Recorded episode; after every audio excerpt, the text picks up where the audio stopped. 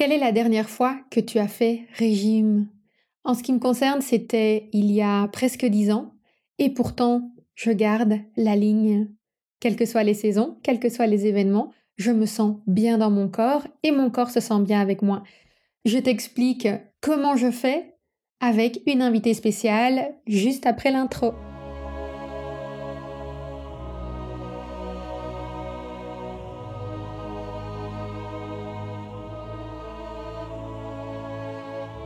Bienvenue sur le podcast Métasensoriel, un espace qui allie science et spiritualité, conscience et subconscience, visible et invisible, afin de vous emmener à la conquête d'une vie pleine de sens.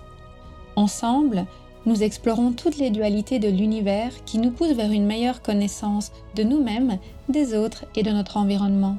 Je m'appelle Aurélie, je suis bio-ingénieure de formation et fondatrice de l'aromacantisme scientifique de l'esprit et spirituel de cœur, j'entremêle savoirs ancestraux et pratiques modernes pour vous reconnecter à l'univers de tous les possibles. Chaque semaine, je vous mets au défi d'affiner votre intuition pour mieux écouter, comprendre et ressentir les énergies de la nature. Installez-vous confortablement et profitons ensemble de ce nouvel épisode. Aujourd'hui, nous abordons un sujet qui me tient particulièrement à cœur, un thème crucial a la capacité de complètement révolutionner ta vie et même celle des générations futures. Non, je n'exagère pas. Ma vie a littéralement été transformée le jour où j'ai appris à développer une relation saine et respectueuse avec mon corps et mon alimentation. Mais si tu me connais, tu sais que je ne suis pas une experte de l'alimentation. J'ai donc invité une personne qui excelle dans ce domaine pour nous en parler. Il s'agit de Céline Dupré. Céline accompagne les femmes vers une alimentation et une relation au corps plus libre et plus sereine. Mais je ne t'en dis pas plus, je la laisse se présenter. Céline, bonjour. Bonjour Aurélie, comment vas-tu? Je vais très bien, et toi? Ça va très très bien. Merci de m'avoir invitée, je suis ravie de pouvoir échanger sur ce sujet qui, comme pour toi, me tient particulièrement à cœur. C'est vrai que manger, c'est tout un poème, c'est toute une histoire. Et euh, moi, j'ai vraiment à cœur aujourd'hui d'accompagner les femmes vers vraiment plus de liberté, de sérénité dans l'alimentation. Donc, merci pour cette invitation. Mais avec plaisir. Et je sais que dans, ce qu'on a pu échanger, au-delà d'accompagner les femmes, il y a vraiment aussi ce désir de pouvoir euh, transformer la vision qu'on a de l'alimentation, du regard sur son corps et des régimes minces, si je ne me trompe pas. Est-ce que tu peux euh, peut-être commencer par nous en dire un petit peu plus sur ce qui t'a mené à vouloir euh, créer un changement dans ce domaine, dans ce milieu? Oui, tout à fait. Alors pour faire un, rapide passage sur mon parcours professionnel. Moi, j'ai été infirmière pendant 23 ans. Et il y a, en 2016, je me suis posé la question de faire autre chose que mon métier d'infirmière, parce que c'est un métier qui est très fatigant et que je ne me voyais pas faire jusqu'à la retraite. Et donc, du coup, j'ai commencé à m'intéresser à la nutrition, à la diététique. Et en fait, en m'intéressant à tout ça, j'ai lu beaucoup de choses, j'ai me suis formée, j'ai assister à des conférences et autres. Et en fait, j'ai voulu appliquer tous les conseils que j'entendais, tout ce que je pouvais lire.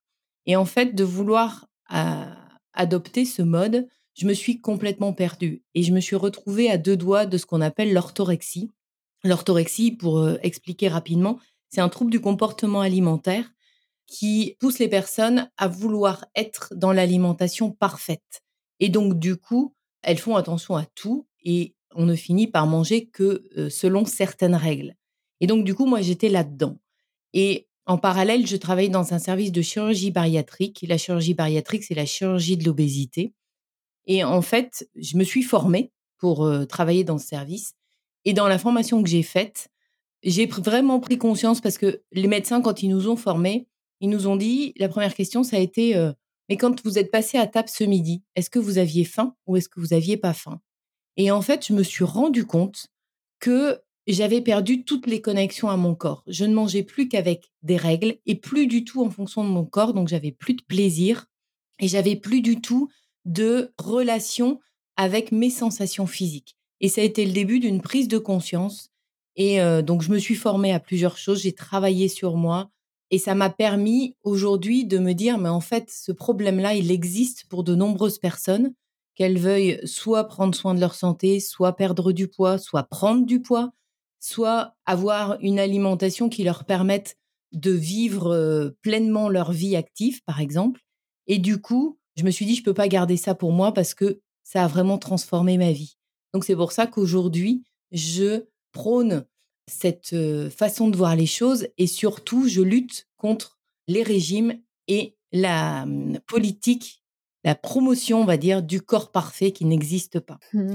Voilà mon histoire par rapport à tout ça. Je suis tout à fait d'accord avec toi et c'est vrai que rentrer dans cette acceptation de son corps, rentrer dans l'écoute de ses ressentis, c'est vraiment au cœur de toutes les choses. C'est pas pour rien qu'on appelle le podcast métasensoriel, c'est avec cette idée de pouvoir écouter ses sens et savoir notre corps a tellement de messages en fait à nous transmettre sur nos besoins et le besoin de manger, il est réel et notre corps a souvent, j'imagine, beaucoup de messages à nous dévoiler sur ce qu'il a besoin pour se sentir bien. Est-ce que, si j'ai, de ce qu'on a pu échanger, j'ai compris que tu avais quatre grands piliers à nous partager pour avoir cette alimentation saine et libre, sereine, en lien dans le respect du corps. Est-ce que tu peux nous partager ton premier pilier? Oui, complètement. Alors donc j'en parlais un petit peu dans ma présentation, mais le premier pilier, c'est se connecter à son corps. Effectivement, comme tu le disais, notre corps, il sait exactement ce dont on a besoin. Il nous transmet des messages, mais qu'aujourd'hui, on a perdu l'habitude d'écouter et que toutes les injonctions en fait que peut nous envoyer la société nous a forcé à mettre sous un mouchoir et donc du coup on l'écoute plus. Et donc ce premier pilier, c'est déjà de se reconnecter à ses sensations corporelles, c'est-à-dire savoir reconnaître la faim, le rassasiement et la satiété. Mais effectivement, pour ressentir le rassasiement et la satiété, il est nécessaire de ressentir la faim. Et aujourd'hui, on vit dans une société d'abondance qui fait qu'on mange généralement, souvent, par automatisme, et que cette sensation de faim, on la connaît plus. Or, la, sensation de faim, c'est un signal de l'organisme qui nous dit qu'il a besoin d'énergie pour fonctionner, qu'il a besoin de nutriments, qu'il a besoin de carburant. C'est comme la sensation de soif ou l'envie d'aller aux toilettes, c'est le reflet d'un besoin. Ce serait simple s'il existait qu'une seule sensation de faim mais il existe neuf sortes de faim différentes. Et je ne vais pas en parler là parce que ce serait trop long et on y passerait des heures. Mais effectivement, la faim la plus importante, entre guillemets, dans ces neuf sensations, c'est ce qu'on appelle la faim de l'estomac. Parce que c'est la faim qui va nous guider pour savoir quand manger. Et cette sensation de faim, c'est une sensation de creux au niveau de l'estomac, sous le sternum, c'est une sensation qui ne doit pas être douloureuse, mais qui peut être désagréable. Parce que elle peut être désagréable, on peut mal la vivre parce qu'en fait, c'est notre cerveau reptilien, quand la sensation de faim arrive, notre cerveau reptilien se met en marche et lui, en fait, il est en charge de notre sécurité et il se souvient des périodes de disette, de famine qu'il a connues dans l'histoire et qui sont très récentes, hein, parce qu'il ne faut pas oublier que nous mangeons nous avons de l'abondance depuis les années, on va dire, 1970, avec la révolution industrielle qui a permis d'apporter après-guerre énormément de, enfin, plus de quantité. Avant, nos grands-parents ou nos parents, en fonction de notre âge, mangeaient ce qu'il y avait dans le jardin ou en tout cas à proximité, mais en tout cas, l'abondance est là que depuis très peu de temps. Et donc, notre cerveau se souvient de tout ça. Et pour lui, si on a faim, c'est qu'on est en danger de mort, c'est un danger imminent. Donc, il nous pousse à manger avant d'avoir faim. Donc retrouver ce contact avec cette sensation de faim peut être très désagréable. Et on peut l'évaluer sur une échelle de 0 à 10. 0, j'ai pas faim du tout. 10, je suis affamé. Et idéalement, on mange quand la sensation est entre 3 et 5. Parce qu'en dessous, ça veut dire qu'on n'a pas faim. Et au-dessus, ça veut dire que j'ai trop faim, donc je vais manger trop vite ou n'importe quoi. Donc ça, c'est important de savoir la reconnaître. Ensuite, il y a la satiété. La satiété, c'est la disparition de la sensation de faim. Donc elle arrive très vite. Au bout de 3-4 bouchées, elle est là et la sensation de faim disparue. Sauf que, évidemment, quand on a mangé 3-4 bouchées, ça suffit pas pour fournir les calories et euh, l'énergie nécessaire à l'organisme pour fonctionner comme il faut. Ou alors on mangerait toutes les heures ou toutes les deux heures. Et donc, ce qui va indiquer la fin du repas, c'est ce qu'on appelle le rassasiement. Sauf que le rassasiement, c'est une sensation qui est plutôt psychologique, parce que c'est la perte du plaisir. C'est quand on apprécie plus ce qu'on mange. Et donc, du coup, c'est une sensation de contentement, de satisfaction. Mais comme c'est psychologique, si on n'est pas dans la conscience de notre repas, si on mange devant la télé ou en regardant les réseaux sociaux, en lisant un livre, on ne peut pas être attentif à ce rassasiement. Donc c'est pour ça que c'est vraiment important de prendre conscience de ces trois sensations. Et j'aime beaucoup, il y a les habitants au Japon qui appliquent le principe du ce qu'on appelle le hara-hashi, si je le dis comme il faut. Euh, c'est en fait, on doit sortir de table qu'avec l'estomac plein à 80% et pas à 100%. Quand on a cette sensation de trop manger, c'est qu'on est allé trop loin. Donc vraiment, c'est la premier, premier pilier, c'est de reconnaître ces trois sensations qui sont la faim, la satiété et le rassasiement. C'est vraiment le départ pour se reconnecter à son corps. Waouh, merci, je viens d'apprendre plein de choses. c'est hyper, euh, hyper intéressant. Moi, je sais que le jour où j'ai eu une de mes premières prises de conscience, parce que tu vois, j'ai fait partie un peu des, de ces jeunes où euh, j'ai eu l'impression de voir toujours, ma grand-mère était toujours en train de faire des régimes et encore aujourd'hui, elle est toujours en train de, de mmh. au niveau de l'alimentation.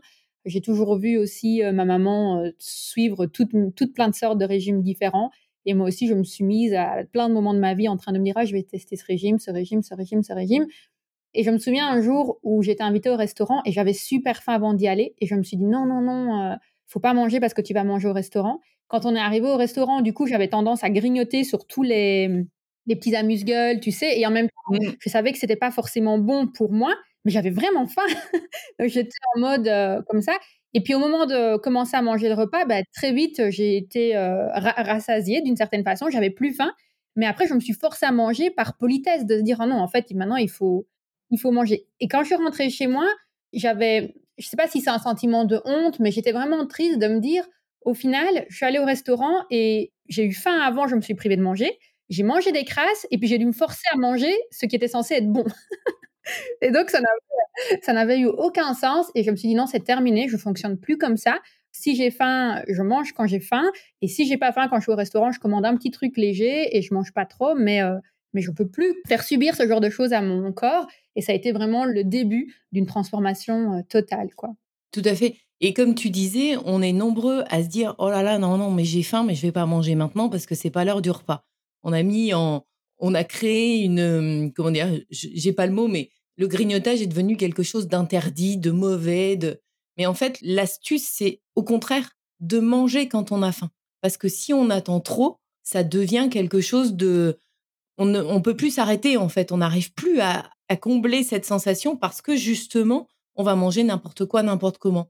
Et moi, je sais que souvent, quand je prépare le repas, surtout le soir, euh, aux alentours de 18h, 18h30, j'ai souvent faim. Mais j'ai ma famille, donc on mange qu'à 19h parce que c'est important pour nous de manger en famille. Mais du coup, je, mange toujours quelque chose. Alors je grignote non, ce, que, ce dont j'ai envie. Ça peut être du chocolat, ça peut être du pain, ça peut être un fruit, ça peut être un yaourt, peu importe. Mais je mange ce dont j'ai envie. Et c'est important de le faire pour juste apaiser la sensation de faim.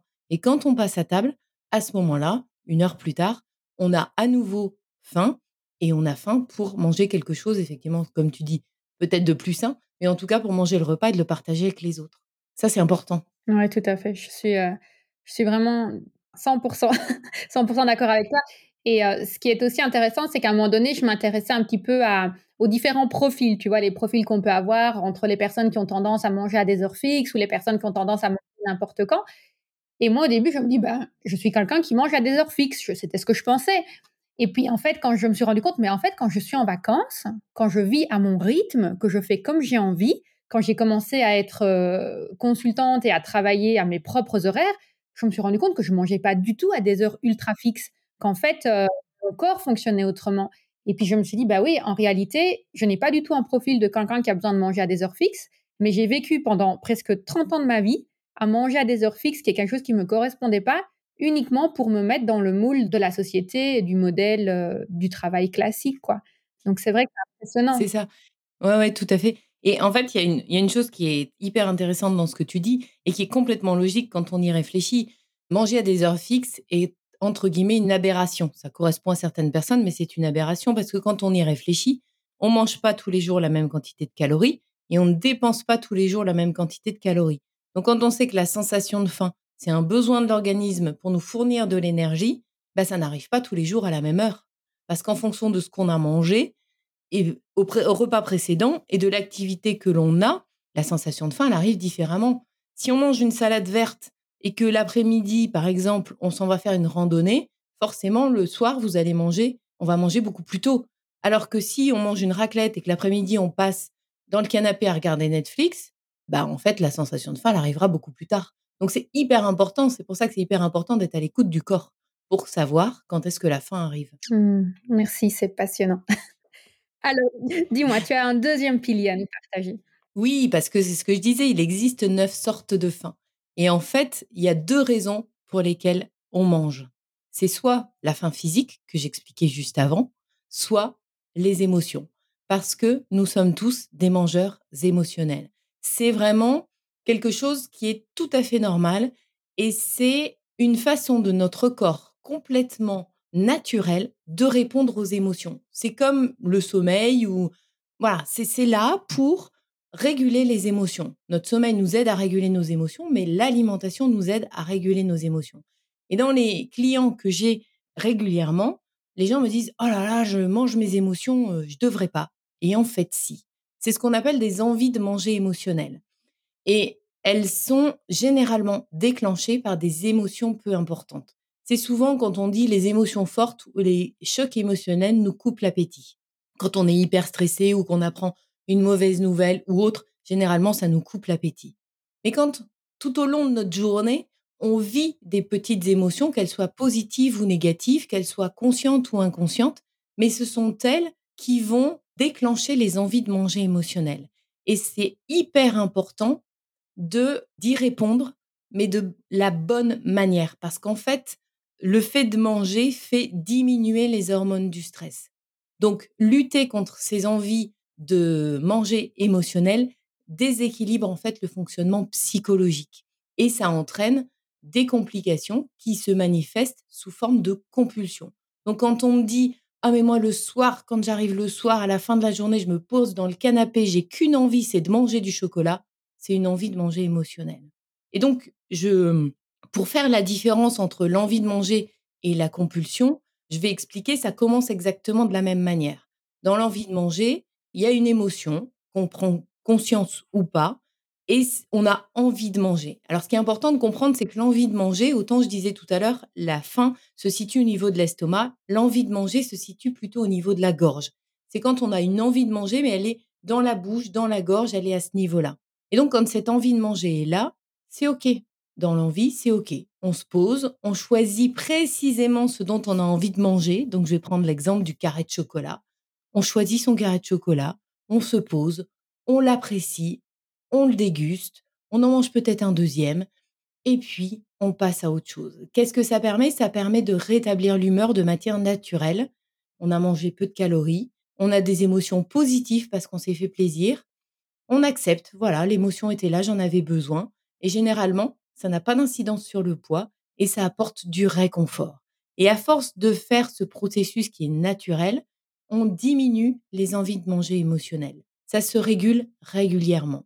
Donc c'est un cercle vertueux. À l'inverse, dans la compulsion, ça démarre de la même manière. J'ai une envie de manger émotionnelle, mais il y a une résistance, une lutte. On essaye de contrôler, on se dit ah non, non, je ne devrais pas manger ceci, je ne devrais pas manger cela. Et au final, à force de lutter, il finit par y avoir une perte de contrôle associée avec de la culpabilité, des reproches, de l'inquiétude quand on sait, quand on se met à manger. Et là, au lieu de manger deux, trois carrés de chocolat, on va finir par manger la tablette. Et du coup, l'état émotionnel, il s'est aggravé. Il va dégrader l'humeur, on va consommer beaucoup de calories, on va avoir des émotions négatives, on va se mettre en restriction cognitive et on va augmenter les envies de manger émotionnelles. Parce que comme on va se retrouver dans une envie, dans une émotion négative après avoir mangé, eh ben ça va enclencher une nouvelle envie de manger émotionnelle. Et ça, du coup, ça peut avoir des conséquences sur le poids, des troubles du réconfort, parce que du coup, on se dit qu'on ne doit pas se réconforter avec l'alimentation, et une dépendance à l'alimentation. Et c'est pour moi un cercle vicieux. Donc c'est vraiment important d'accepter les envies de manger émotionnelles, parce que l'objectif, c'est d'éviter qu'elles se transforment en compulsion. Et essayer de les contrôler est peine perdue, en fait, parce qu'on ne peut pas les contrôler. On peut juste y répondre de manière appropriée et sereinement pour pouvoir passer à autre chose. Donc voilà, ça c'est vraiment le deuxième pilier, c'est je ne lutte pas contre mes émotions, elles sont là, je les accepte et j'y réponds de la manière la plus appropriée. Waouh, c'est vraiment, super intéressant. J'ai une petite question qui est peut-être un tout petit peu hors sujet, mais est-ce qu'il y a des liens parfois entre le type d'émotion et le type d'aliment qu'on a envie de manger? Ou est-ce que c'est vraiment propre à chacun? C'est vraiment propre à chacun. Généralement, quand, il y a quand même des indications, l'envie de manger émotionnelle, on va vers du sucré, du salé, du gras, ce qui est réconfortant. Ou des aliments aussi qui sont ce qu'on appelle des aliments doudous, des aliments qui nous apportent du bien-être. Ça peut être par exemple des bonbons parce qu'ils ont une signification particulière pour nous. Voilà, ça c'est ça c'est vraiment les aliments qui répondent aux envies de manger émotionnelles. Dans la faim physique, généralement quand on a vraiment faim, tous les aliments sont satisfaisants. Alors que dans l'envie, c'est vraiment cette histoire de sucré, salé ou gras. Voilà, c'est l'indication que je peux donner. Après, c'est fonction de chacun. Il y a certaines personnes pour qui ça va être les pâtes au beurre parce que c'est vraiment reste, régressif. Il y en a d'autres, ça va être le chocolat. Il y en a, ça va être les bonbons. Il y en a, ça va être les chips. Il y en a, ça va être le saucisson. Peu importe. Mais c'est vraiment généralement ce type d'aliments. Et d'ailleurs, ce sont des aliments qui nous font culpabiliser parce qu'on nous dit que c'est pas bon pour la santé. Ouais, ouais, c'est vrai. Donc ça rajoute une couche, si tu veux. ouais. Et c'est vrai ce que tu dis parce que quand tu dis que ça fait culpabiliser, par exemple, moi, avec mon compagnon, on a un peu le rituel, on aime beaucoup se faire des cocktails ou des mocktails, tu vois? Et le but, en fait, c'est pas du tout pour une consommation d'alcool, c'est vraiment le plaisir de dresser le verre et d'avoir des verres différents et de jouer avec les couleurs, de mettre des fruits et, d'avoir plein de saveurs, plein de saveurs et, la beauté en fait du verre, surtout en été. Et parfois, j'ai un peu cette tendance à me dire, ça fait encore une dose de sucre en, fin de journée, mais on le fait quand même parce qu'il y a un énorme plaisir derrière. C'est un rituel de, fin de journée ou un rituel de début de week-end. Et bon, c'est pas dans le fait de manger, c'est plus plutôt dans le fait de boire. Mais c'est vrai que j'ai vraiment dû aussi continuer à me dire non, je le fais pour le plaisir du processus et, c'est pas grave si c'est un peu sucré en fin de journée, quoi. Tout à fait. Et puis, tu vois, c'est intéressant, tu parles de sucre. Aujourd'hui, on a diabolisé le sucre comme on a diabolisé le gras dans les années 60-70. Il y a, à cette époque-là, on a dit, oh là là, le gras, c'est pas bon pour la santé, il faut absolument arrêter de manger du gras. Donc, on a enlevé le gras. Et qu'est-ce qu'on a fait? Pour pouvoir, en tout cas dans les aliments industriels, pour pouvoir donner du goût, parce que le gras participe au goût, bah, on a mis du sucre. Et aujourd'hui, on nous dit ah non non non non, il faut surtout pas manger de sucre, c'est pas bon pour la santé. Euh, stop, parce qu'en fait, si on continue comme ça, on va tout diaboliser. On ne pourra plus rien manger. Donc en fait, le sucre en soi n'est pas mauvais pour la santé, c'est l'excès de sucre qui est mauvais pour la santé. Donc euh, il faut vraiment le sucre, notre corps en a besoin, ça fait partie. C'est notre cerveau fonctionne avec du sucre. Donc si on supprime le sucre, souvent on me dit dans un régime, il y a beaucoup de régimes qui euh, bannissent les féculents parce que soi-disant que ça fait grossir. Oui, mais quand on supprime les féculents, qu'est-ce qui se passe? On, supprime une partie d'apport du sucre pour notre corps, pour le cerveau, pour nos muscles. Et bien, qu'est-ce qui se passe derrière? Si on supprime le sucre, notre cerveau, il va nous pousser à aller en chercher. Et donc, du coup, il va nous orienter vers du sucre beaucoup plus rapide, qui va être le chocolat, les bonbons, les gâteaux, les machins comme ça. Parce qu'il n'a pas sa dose de sucre pour fonctionner comme il faut.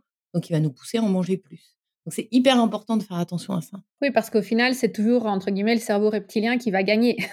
c'est toujours... Bien sûr, évidemment. Il est là pour notre sécurité, il est là pour nous faire vivre. Donc, c'est lui qui a le dernier mot. C'est pas, c'est pas nous. ouais.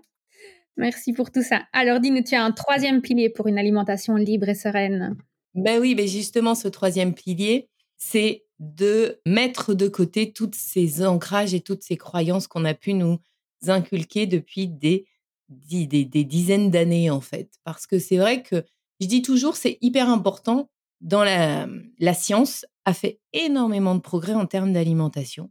On sait aujourd'hui que l'alimentation a un rôle primordial dans la santé et en tant qu'infirmière, je peux dire que ça me touche beaucoup aussi. Donc, on sait que l'alimentation a son rôle et qu'elle est importante pour qu'on soit en bonne santé. Donc, on a fait énormément de progrès, on a énormément de données, sauf qu'aujourd'hui, on en a tellement qu'on ne sait plus sur quel pied danser. Donc, il faut faire le tri dans tout ça. Il faut savoir choisir ce qui nous correspond ou pas. Et ce qui est important de comprendre, c'est que l'enfant tout petit, le tout petit, entre 0 et 3-4 ans, il sait exactement ce dont il a besoin et il sait exactement manger équilibré instinctivement. Si vous lui proposez de la diversité, il va faire euh, son équilibre alimentaire naturellement sur plusieurs jours. Parce que là aussi, ça c'est une croyance, l'équilibre alimentaire ne se fait pas sur un repas, il se fait sur plusieurs jours, voire sur la semaine. Donc ça c'est important de prendre en compte. Et si on revient à l'enfant, d'ailleurs moi j'ai travaillé euh, presque deux ans en maternité, et à l'époque, parce que c'était il y a 25 ans, la méthode était de forcer les bébés à manger. C'était on, les fait manger à heure fixe. Et donc, du coup, on les réveillait pour les faire manger. Bah, je peux te dire que c'était un vrai combat de réveiller un bébé qui venait de naître pour le faire manger. Un enfant qui n'a pas faim, il ne se réveille pas, il dort. Et donc, c'était une lutte. On utilisait des subterfuges comme leur gratter les doigts de pied ou autres pour les réveiller, pour les faire manger. Et c'était une aberration, en fait, parce qu'un enfant qui n'a pas faim ne mange pas. Il mange et il sait s'arrêter exactement quand il n'a plus faim. Donc, c'est vraiment important de prendre conscience de ça parce qu'au fur et à mesure, en fait, l'alimentation dans l'éducation va venir, venir calmer, va venir distraire, va venir récompenser, va venir séduire. Qui est-ce qui n'a jamais été récompensé par une sucrerie parce qu'on s'est bien comporté, parce qu'on a eu des bonnes notes à l'école, ou combien de fois est-ce qu'on donne un gâteau ou un biberon pour un enfant pour qu'il reste sage, pour le faire patienter, pour détourner son attention, ou autrement, combien de fois est-ce qu'on on a puni, en tout cas moi je sais que ça m'est arrivé, d'être puni de dessert parce que j'avais pas fini mes brocolis. Donc on passe en fait de la faim, je sais exactement ce dont j'ai besoin, à la satisfaction de cette faim, à un mélange avec les émotions et les pensées. Et donc quand on est adulte, le processus d'alimentation devient vraiment une préoccupation essentielle, ça devient un médicament en libre service pour calmer l'anxiété et le stress. Et en fait, tous ces changements, ils se font par la transmission d'habitudes, par l'entourage, et du coup, l'esprit prend le dessus sur le corps. Et puis par la société qui nous dit qu'il faut trois repas par jour, qu'il faut manger des protéines, des féculents, des légumes à chaque repas, qu'il faut autant de machins, autant de protéines, autant de trucs dans chaque assiette. C'est vrai, mais c'est important de se reconnecter à ses besoins propres. Et donc, du coup, comme on se retrouve adulte face à toutes ces injonctions, on peut avoir soit un sentiment de culpabilité, donc par exemple de ne pas finir sans assiette, parce que quand petit, on a entendu qu'il y avait beaucoup d'enfants dans le monde qui n'avaient pas faim, qui n'avaient pas suffisamment à manger plutôt, et que du coup, eh ben, finir son assiette, c'est important pour que, pour être solidaire quelque part avec eux. Mais au final, quand je finis pas mon assiette, ça change pas la faim dans le monde. Hein, il faut revenir à quelque chose d'essentiel. Ou alors, on peut avoir des habitudes réactionnelles face aux privations ou interdictions de l'enfance.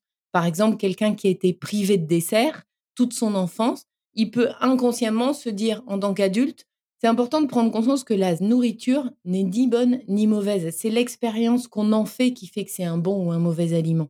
Donc c'est important de revenir à ça. Si on m'avait dit toute mon enfance que les légumes sont mauvais pour la santé, aujourd'hui on verrait les légumes que quelque chose de mauvais pour la santé. C'est vraiment ça qui est essentiel en fait, c'est de se dire aujourd'hui qu'est-ce qui est important pour moi, quelles sont les règles, les croyances que j'ai dans mon alimentation qui sont encore valables ou qui ne me correspondent plus. C'est vraiment essentiel de revenir à qu'est-ce qui est important pour moi. Voilà, donc ça c'est le troisième pilier, c'est de se dire quelles sont vraiment les règles qui sont aujourd'hui importantes pour moi, parce qu'on a tous des règles dans notre alimentation, sinon ce serait pas ce serait pas juste.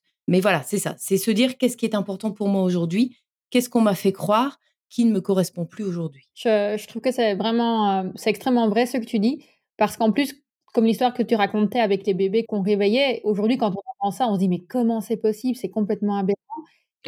On, a, tellement d'histoires dans ce style-là que je me dis toujours, si ça se trouve, dans 20 ans, on regardera ce que nous, on faisait là maintenant et on se dira, mais ah, comment c'était possible? C'était tellement aberrant.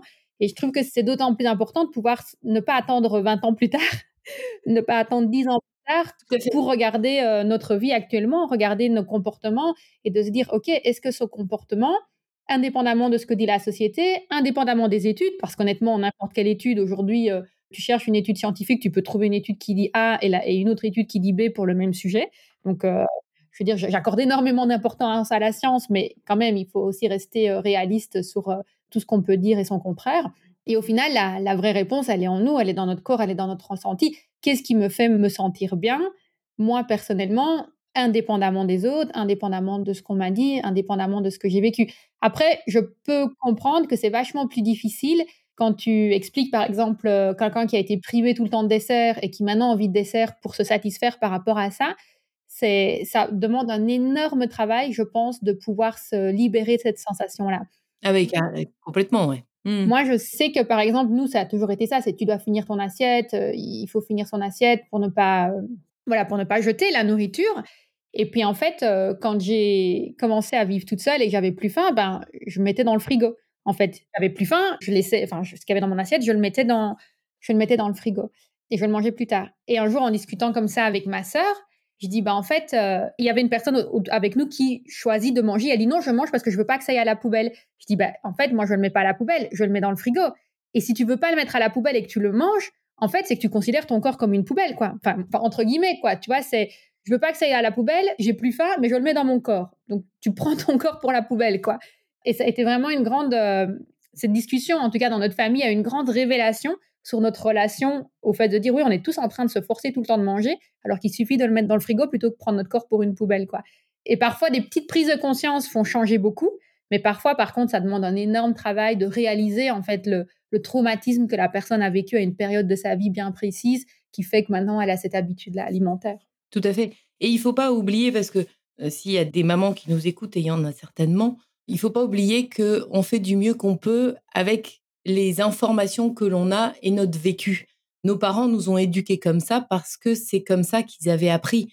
Il faut pas oublier que le finir notre assiette, il vient du fait que nos parents, nos grands-parents ont connu la guerre, ils ont eu peu à manger. À l'époque, il n'y avait pas non plus forcément de moyens faciles pour congeler, pour euh, conserver, pour donc on ne gaspillait pas parce qu'on avait peu et parce qu'on savait pas conserver non plus. Et ça vient de là.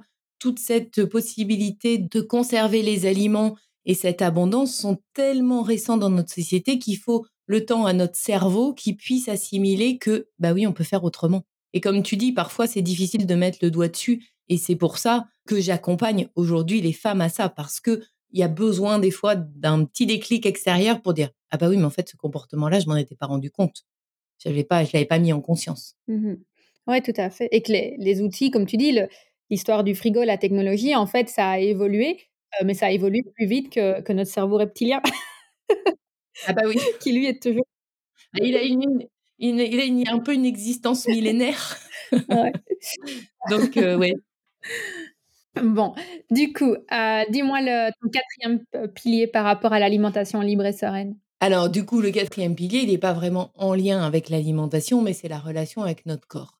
Parce que généralement, quand on se dit ah, il faut que je fasse attention à ce que je mange, c'est qu'on a envie d'avoir un, un, impact sur le corps, soit pour perdre du poids, soit pour être en bonne santé. Or, on vit dans une société qui plébiscite le corps mince, athlétique, en bonne santé. Pour moi, le corps vieillissant est complètement tabou on nous incite à avoir un corps qui soit jeune, qui soit parfait. Il faut surtout pas vieillir. Et une fois que c'est le qu'on est vieillissant, il faut surtout plus se montrer. Hein. faut vivre caché et surtout on ne se montre plus, on se cache. Et du coup, on se retrouve souvent en lutte et en désaccord avec son corps. C'est pareil, je pense que je pense à toutes les mamans là dont on vient parler, dont on vient de parler. Et on est en tant que femme, on n'est pas du tout préparé à l'impact des grossesses sur notre corps. Et du coup, j'ai énormément de mamans qui viennent me voir en me disant «Ah mais Céline, faut que je retrouve le corps que j'avais avant mes grossesses». Bah oui, mais non en fait. Ce corps, il a disparu, il n'existe plus et on enfin, c'est assez illusoire de croire qu'on peut y revenir. Alors certains y arrivent, il y a pas de souci et ça se fait naturellement, mais il y en a d'autres pour qui c'est impossible. Quand le corps se met à se transformer, notamment, je pense au niveau des hanches, au niveau osseux, on va pas pouvoir revenir en sens inverse. Donc c'est important aujourd'hui d'aller contre la société qui nous dit encore plus les femmes que les hommes, et les hommes, ça, la tendance euh, arrive à grands pas, d'avoir un corps qui soit complètement euh, mince, athlétique, parfait, à parfaitement sculpté.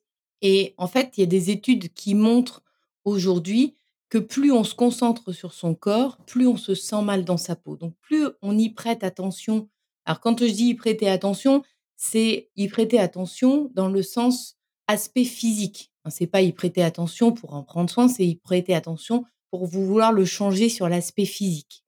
Et en fait, c'est pas nous qui choisissons notre poids. C'est comme notre taille, en fait. C'est notre ADN qui décide de la forme de notre corps, que ce soit au niveau de la taille ou au niveau du poids.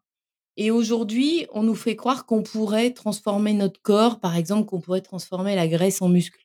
Mais ça, c'est complètement impossible, en fait. Les cellules graisseuses et les cellules musculeuses, c'est pas la même chose.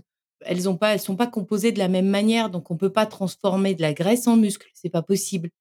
Donc, quand on se met au sport, qu'on se met à faire un régime, effectivement, on va perdre du poids parce que les cellules graisseuses vont se vider.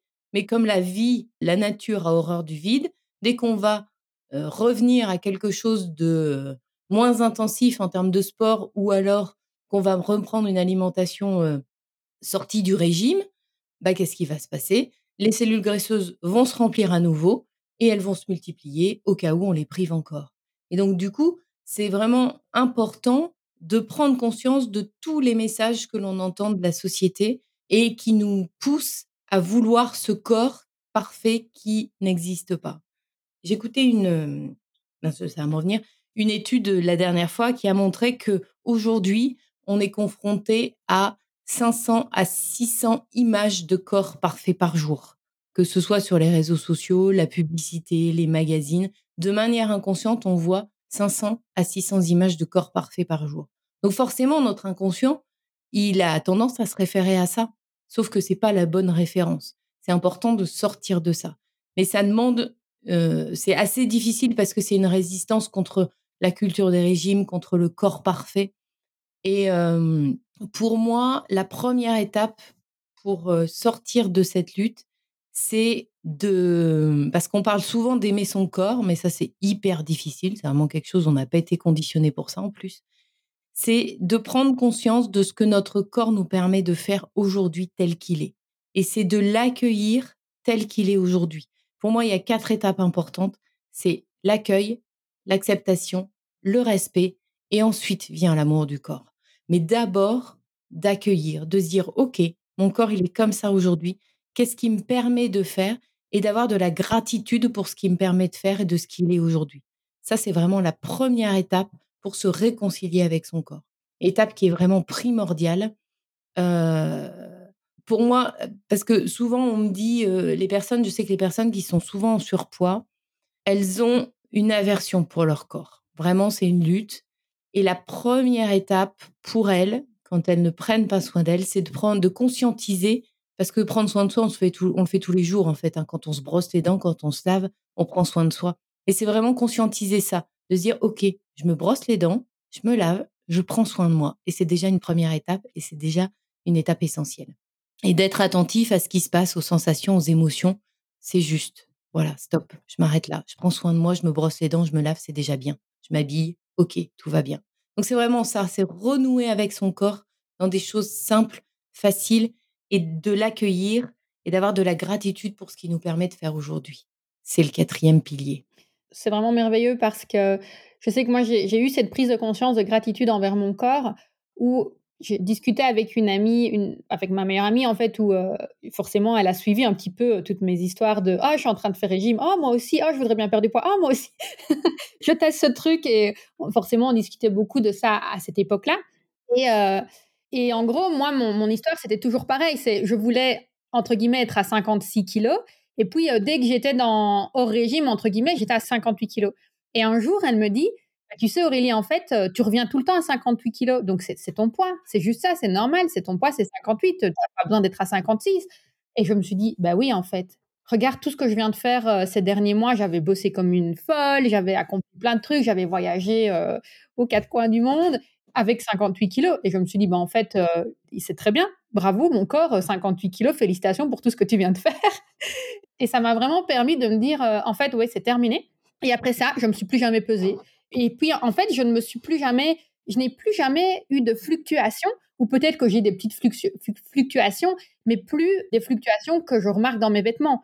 Si j'ai un jeans, je reste avec le même jeans et je ne suis plus en train de tirer sur la ceinture où je vais ah il faut faire un trou supplémentaire dans la ceinture ou ah maintenant je suis presque je suis deux trous plus loin ou deux trous en arrière. En fait non, je suis devenue stable pendant maintenant ça fait plusieurs années que je suis hyper stable tout simplement parce que je ne regarde plus la balance et parce que je suis dans cette gratitude tout le temps aussi de mon corps, de tout ce qui me permet de faire. Et aussi, je suis dans l'écoute de quand il doit se reposer. Parce que c'est vrai qu'on n'a pas trop abordé le sujet, ça pourrait encore, euh, on pourrait en parler pendant des heures, mais vraiment aussi laisser à son corps le sommeil et le repos quand il en a besoin, plutôt que de le forcer. C'est vraiment quelque chose qui a joué un rôle énorme pour moi. Oui, tout à fait. Et généralement, on parle de poids idéal ou de poids de forme. Et le poids de forme, c'est le poids auquel on se maintient sans faire d'effort sans prêter attention à l'alimentation, en étant, voilà, en mangeant naturellement. Et ton témoignage est assez intéressant parce que moi-même, je suis passée par cette étape parce qu'après mes trois grossesses, je pesais 67 kilos. Et je m'étais fixée, je m'étais mise en tête de revenir à 57 kilos. Sauf qu'en fait, c'était une lutte incessante de revenir à 57 kilos. Et je le faisais, dans ma tête, je m'étais dit non, non, mais je fais pas régime, je rééquilibre mon alimentation. Oui, bien sûr, mais c'est ça. Et en fait, j'ai fini par réaliser comme toi que mon poids idéal, il n'est pas de 57, mon poids idéal, il est autour de 60 kilos. Et le poids varie en fonction tout au long de notre vie et le poids varie tout au long de l'année parce qu'en fait, en hiver, généralement, on mange des choses un peu plus, un peu plus consistantes parce que il fait froid et donc le corps a besoin d'éléments consistants. Donc, on peut peut-être prendre un ou deux kilos et qu'on va reperdre naturellement en été. Mais le poids n'est pas quelque chose de linéaire il est variable et il varie en fonction des années. Quand on vieillit, on prend un peu plus de poids et c'est OK, c'est tout à fait normal. Il n'y a pas de raison de vouloir lutter contre ça, en fait. Non, je suis tellement d'accord avec toi et je souhaite, je souhaite vraiment à, toutes les personnes qui nous écoutent et toutes les autres qui ne nous écoutent pas d'arriver à cet équilibre parce qu'une fois qu'on peut être en paix avec ça, mais c'est une légèreté d'esprit et cette légèreté d'esprit qu'on a, on peut la consacrer à plein de choses qui nous passionnent, on peut la consacrer à, de la créativité, aussi à des plaisirs simples, parce que quand je me souviens de moi plus jeune, plus adolescente, où euh, ah, j'avais super envie de peut-être aller à la plage, mais euh, j'avais peur de me mettre en bikini, il y avait plein de choses où j'avais tendance à me cacher. Et maintenant, quand je regarde les photos de moi, je me dis, mais enfin, Aurélie, t'étais, étais, canon, t'étais mince, t'étais pas du tout grosse, étais, en plus, t'étais sportive. Et je me dis, mais, et c'est fou parce que j'avais une vision de moi différente. Si je regarde les photos, je me dis, physiquement, c'est pas comme ça que je me voyais sur la photo. Donc, même notre regard sur notre corps est, est biaisé, en fait. Mmh, complètement. C'est fou. Et j'ai énormément de clientes qui me disent la même chose que toi, qui regardent des photos d'elles quand elles étaient adolescentes et qui me disent aujourd'hui, mais pourquoi j'ai fait tous ces régimes? Ça n'avait pas de sens. Et oui, mais en fait, on est. il y a vraiment la société et l'image que transmet la société du corps de la femme qui nous pousse à ça, en fait. C'est vraiment quelque chose de contre lequel il est difficile de lutter, en fait. Parce que c'est vraiment un message très, très, très, très, très ancré dans la société. Donc, c'est pas facile. Mais bon, c'est pour ça que tu es là. Tu es en train de révolutionner tout ça. Oui, c'est ça. ah, merci, c'est passionnant. Bon alors, on propose toujours au, sein du podcast Métasensoriel un petit exercice pour pouvoir, pour permettre aux auditeurs d'expérimenter un petit peu ce qu'on vient d'échanger autour de la thématique de l'alimentation libre et sereine. Est-ce que tu as un petit exercice à nous partager? Oui, alors moi je voulais proposer une dégustation de pleine conscience parce qu'on en a parlé, donc euh, de mettre de la conscience dans ce qu'on mange, c'est hyper important. Et donc la dégustation de pleine conscience permet de réactiver les cinq sens. Parce que, je le disais tout au début du podcast, il y a neuf sortes de faim différentes et il y a une faim pour chaque sens. Donc c'est important de les nourrir, chacun de ces sens. Donc moi, ce que je propose à ceux qui nous écoutent ou à celles qui nous écoutent, de prendre le temps de se poser, de choisir un aliment qui leur fait plaisir, peu importe lequel. Donc peut-être de faire pause sur l'audio en attendant d'aller chercher l'aliment et puis de se poser dans un endroit calme, serein, où on va pas être dérangé, pour faire cette expérience de dégustation de pleine conscience. De poser l'aliment devant soi, sur la table, sans le toucher, et de s'installer confortablement sur la chaise, les pieds ancrés dans le sol, les deux pieds posés par terre, le dos bien droit, et de fermer les yeux tranquillement, sereinement, on va partir dans une visualisation pour arriver à la dégustation. L'objectif, c'est de se créer l'environnement serein et calme pour pouvoir faire cette dégustation.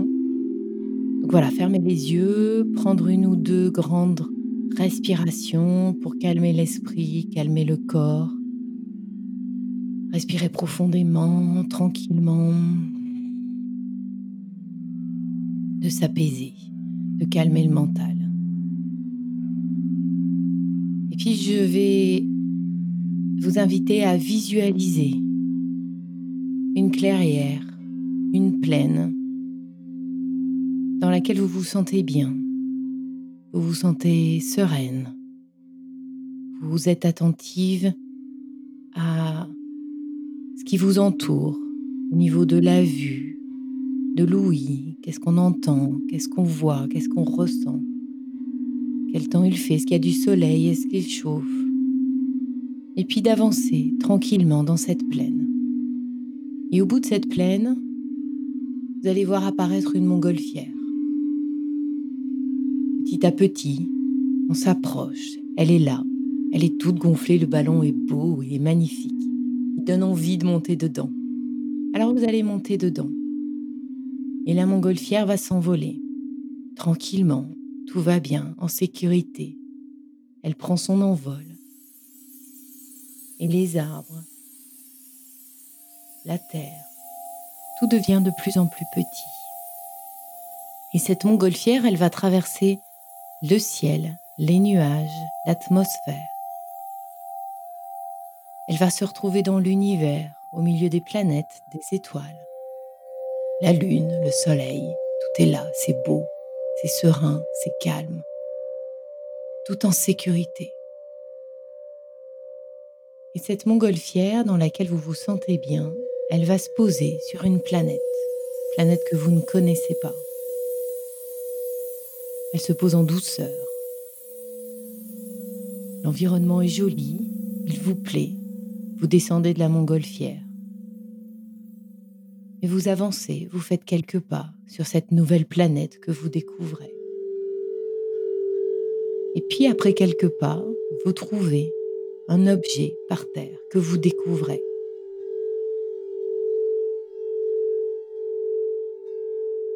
Je vous invite à ouvrir les yeux et à observer cet objet qui est devant vous. Vous ne savez pas ce que c'est, alors vous l'observez de loin. Vous le regardez, sa couleur, sa forme, sa texture. Est-ce que ça a l'air mou? Est-ce que ça a l'air dur? Froid Chaud Pour l'instant, vous ne faites que l'observer avec vos yeux. Et puis, maintenant que vous semblez rassuré, ça a l'air d'aller, ça bouge pas, c'est juste un objet, vous allez le prendre dans votre main. Vous allez le toucher avec vos doigts sur toutes les faces. quelle est sa texture? Quelle sensation ça procure? Est-ce que ça éveille quelque chose, un souvenir, une émotion? Prendre le temps de le toucher. Et puis vous allez le porter à votre nez. Vous allez le sentir. Pouvez fermer les yeux pour voir quelles sont les sensations qui apparaissent, quels sont les souvenirs peut-être qui émergent. Ça vous rappelle peut-être quelque chose, un événement dans votre vie, un moment agréable. Qu'est-ce qui se passe? Qu'est-ce que vous ressentez? Est-ce qu'il y a des émotions qui sont là? Comme vous ne savez toujours pas ce que c'est, vous allez l'écouter. Vous allez le porter à votre oreille. Et vous allez tapoter doucement sur l'objet. Qu'est-ce que vous entendez? Est-ce que le son est mat, clair? Qu'est-ce que ça vous évoque? Et maintenant que vous êtes, vous avez par vos sens compris que tout était OK, le son est OK, l'odeur est agréable, au toucher, sa texture vous plaît, alors vous allez le porter à votre bouche, vous allez le mettre dans votre bouche. Et dans votre bouche, vous allez vraiment le faire voyager sur le palais, sous la langue, près des joues, près des dents. Quelles sont les saveurs? Quelles sont les textures? Est-ce que ça change? Est-ce que le goût change? Est-ce que c'est salé, sucré, acide, amer? Qu'est-ce qui se passe? Quelle est la sensation qui arrive? Qu'il y a des souvenirs, des émotions qui émergent Puis vous allez le croquer tranquillement, voir si ça change quelque chose. Vous pouvez prendre une profonde inspiration en même temps, parce qu'amener de l'air va peut-être apporter quelque chose de différent. Alors on prend le temps de savourer, d'apprécier.